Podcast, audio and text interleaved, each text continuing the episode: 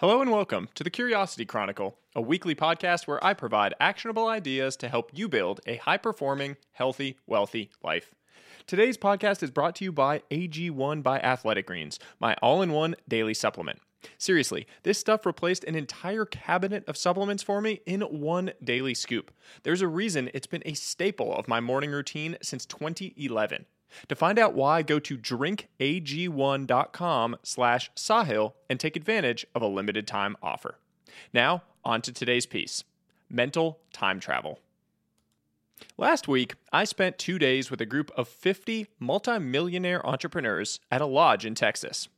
I love spending time with people who have achieved outsized success in one arena of life because it always reminds me of the fact that our external definition of success is often dislocated from our internal definition. Externally, you might assume that people who have achieved this level of financial success are fulfilled, happy, and content.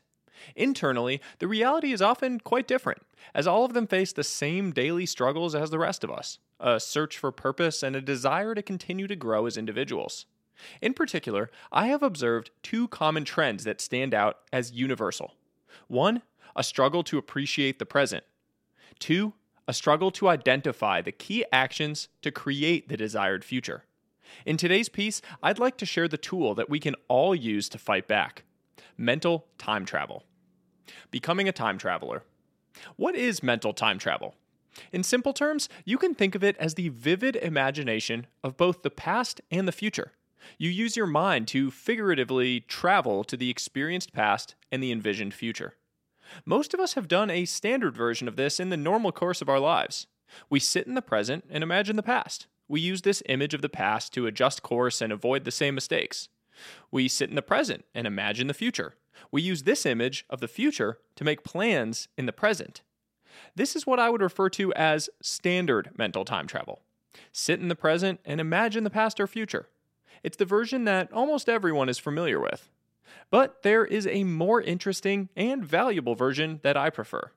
Sit in the past and consider yourself in the present. Sit in the future and consider yourself in the present. This version requires a more flexible and dynamic imagination. It requires you to create a world around your past and future self and imagine yourself in it. But it unlocks two meaningful use cases. One, professional, the gap and the gain. Creating a useful framework for professionals, authors Benjamin Hardy and Dan Sullivan wrote a book on the importance of thinking about both one, the gap between where you are and where you want to be, and two, the gain between where you were and where you are.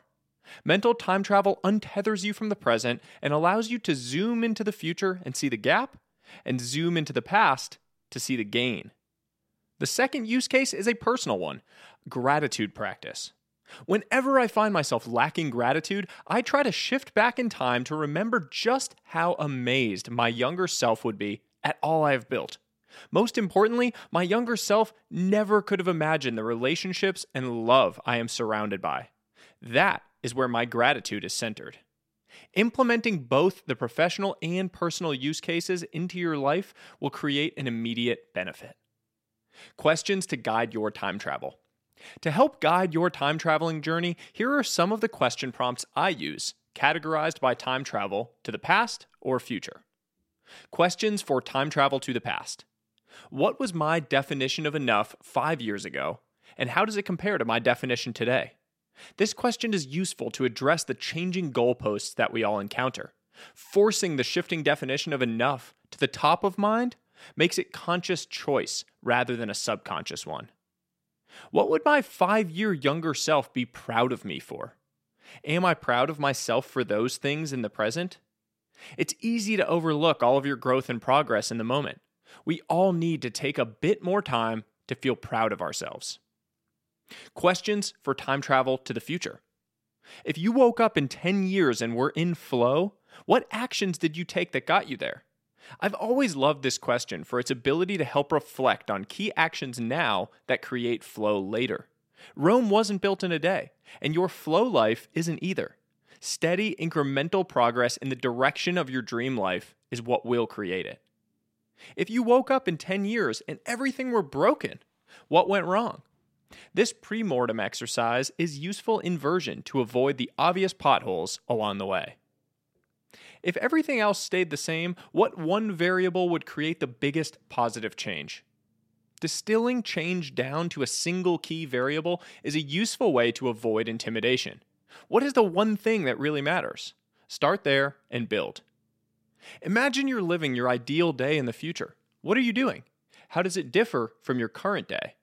Forming an understanding of the difference between your current professional day and your ideal professional day is a worthwhile endeavor.